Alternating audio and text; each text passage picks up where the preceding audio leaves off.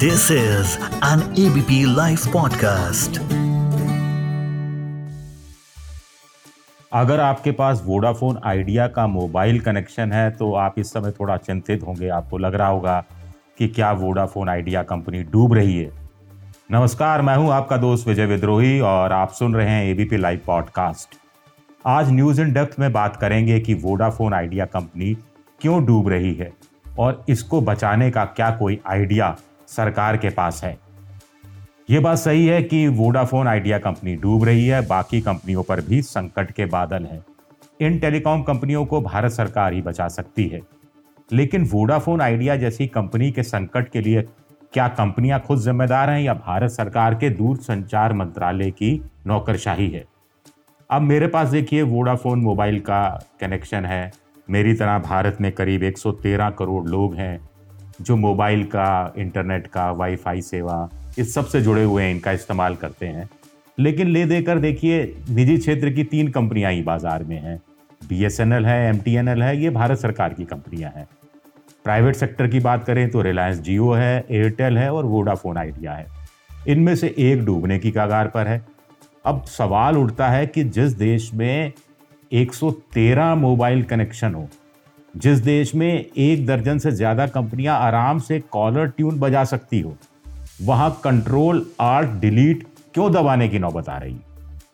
सोचा आपने कभी? वोडाफोन आइडिया कंपनी के चेयरमैन और अरबपति कुमार मंगलम बिरला ने भी अपने पद से इस्तीफा दे दिया है। जिस कंपनी के देश में सत्ताईस करोड़ उपभोक्ता हो, उस कंपनी में अपनी सत्ताईस परसेंट हिस्सेदारी बिरला बिना एक पैसा लिए किसी भी संस्थान को सौंपने के लिए तैयार हैं, चाहे वो भारत सरकार हो या कोई वित्तीय संस्था हो या सार्वजनिक क्षेत्र की कोई कंपनी हो। आप सोचेंगे ऐसा भला होता है क्या? आखिर बिरला को ऐसा खत भारत सरकार के कैबिनेट सचिव राजीव गाबा को क्यों लिखना पड़ा? बिरला कह रहे हैं कि जब तक ए जी आर, इस शब्द पर गौर कीजिएगा, ए जी आर, तो बिरला कह रहे हैं कि जब तक ए जी आर पर स्थिति भारत सरकार साफ नहीं करती तब तक कंपनी में निवेशक पैसा नहीं लगाएंगे। आखिर ये ए जी आर क्या बला है, इसे समझने की कोशिश करते हैं, लेकिन पहले देखते हैं कि वोडाफोन आइडिया को कितना पैसा चुकाना है। वोडाफोन आइडिया कंपनी का शेयर गिरकर छः रुपये हो गया है। हालांकि कंपनी की मार्केट कैप बीस हजार करोड़ के आसपास है। कंपनी को देखिए तेईस हजार करोड़ रुपए बैंकों के चुकाने हैं।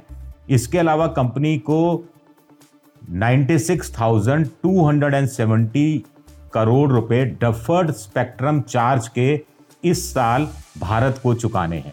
यहां वित्त मंत्री निर्मला सीतारमण ने थोड़ी राहत दी है। कहा है कि दूरसंचार कंपनियों को दो साल का अतिरिक्त समय ये रकम चुकाने के लिए दिया जाता है। इसके अलावा वोडाफोन आइडिया को साठ हज़ार करोड़ रुपए, साठ हज़ार करोड़ रुपए एजीआर यानी एडजस्टेड ग्रॉस रेवेन्यू के तहत दूरसंचार विभाग को चुकाने हैं। उधर कंपनी की माली हालत कुछ इस कदर खस्ता है कि उसे पिछले वित्तीय वर्ष में चौवालीस हज़ार करोड़ का नुकसान हुआ। उसकी बाजार में वित्तीय साख नेगेटिव आ गई है। अब सवाल उठता है कि ये एजीआर क्या है और क्यों टेलीकॉम कंपनियों को खत्म करने पर आमादा है। इसे समझने के लिए हमें उन्नीस सौ निन्यानवे में जाना होगा। तब दूरसंचार कंपनियों ने बहुत महंगे दामों पर स्पेक्ट्रम भारत सरकार से खरीदा था। इसके बाद कंपनियों ने अपने नए धंधे में बहुत पैसा लगाया।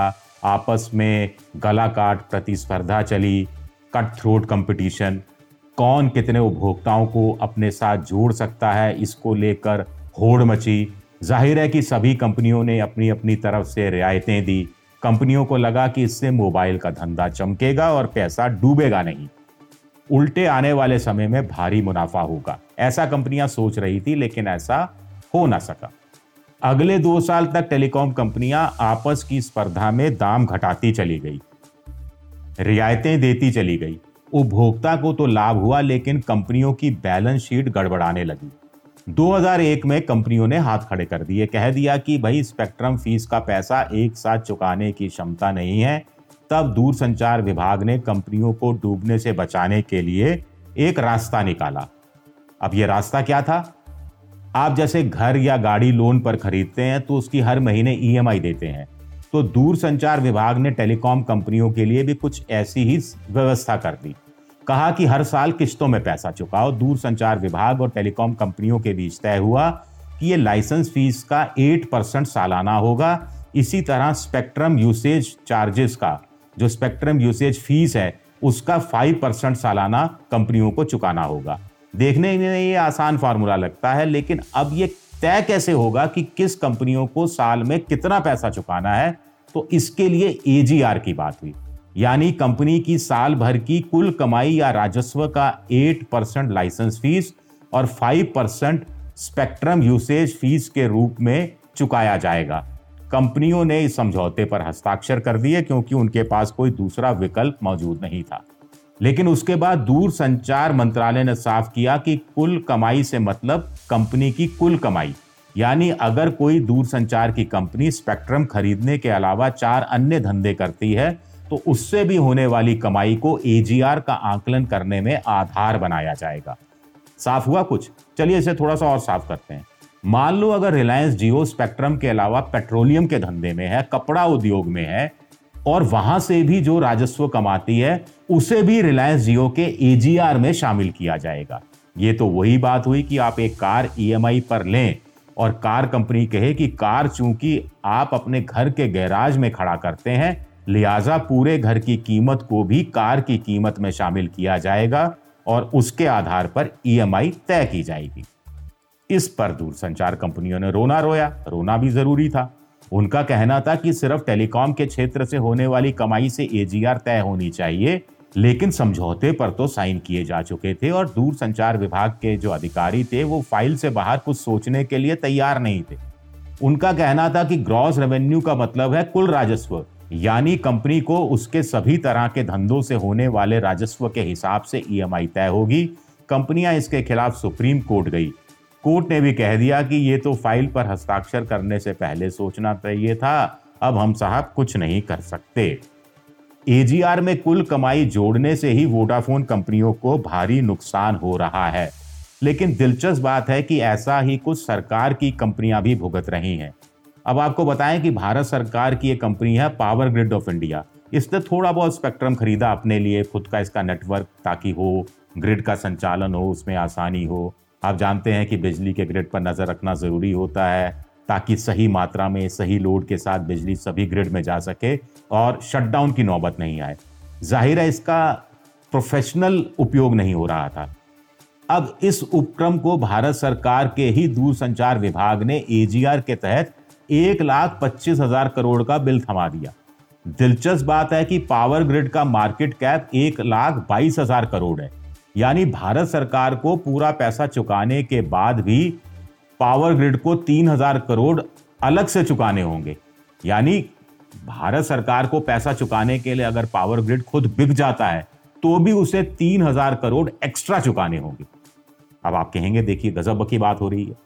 इसी तरह ऑयल इंडिया लिमिटेड को अड़तालीस हजार करोड़ का बिल एजीआर के तहत थमाया गया, जबकि इस पब्लिक सेक्टर कंपनी का मार्केट कैप ही अठारह हजार करोड़ है। Gas authority of India limited को एक लाख सत्तर हजार करोड़ का बिल थमा दिया गया एजीआर के तहत। जैसे आपके घर में जो गैस का सिलेंडर आता है उससे जो कमाई हो रही है उसको भी गैस अथॉरिटी ऑफ इंडिया की पूरी कमाई में जोड़ लिया गया, जबकि उसने स्पेक्ट्रम थोड़ा बहुत छटांग भर स्पेक्ट्रम खरीदा था। और इस कंपनी का मार्केट कैप सिर्फ सिक्सटी सिक्स थाउजेंड करोड़ है। अब देखिए ये मामला दो हजार ग्यारह में अटल जी की सरकार के समय शुरू हुआ था। उसके बाद दस साल मनमोहन सिंह की सरकार रही, उन्होंने कुछ नहीं किया। सात सालों से मोदी सरकार है, लेकिन मसला हल नहीं हुआ है।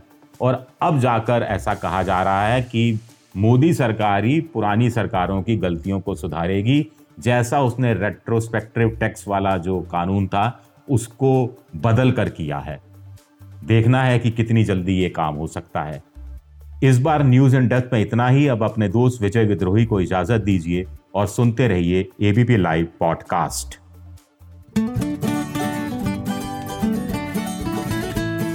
This is an ABP live podcast.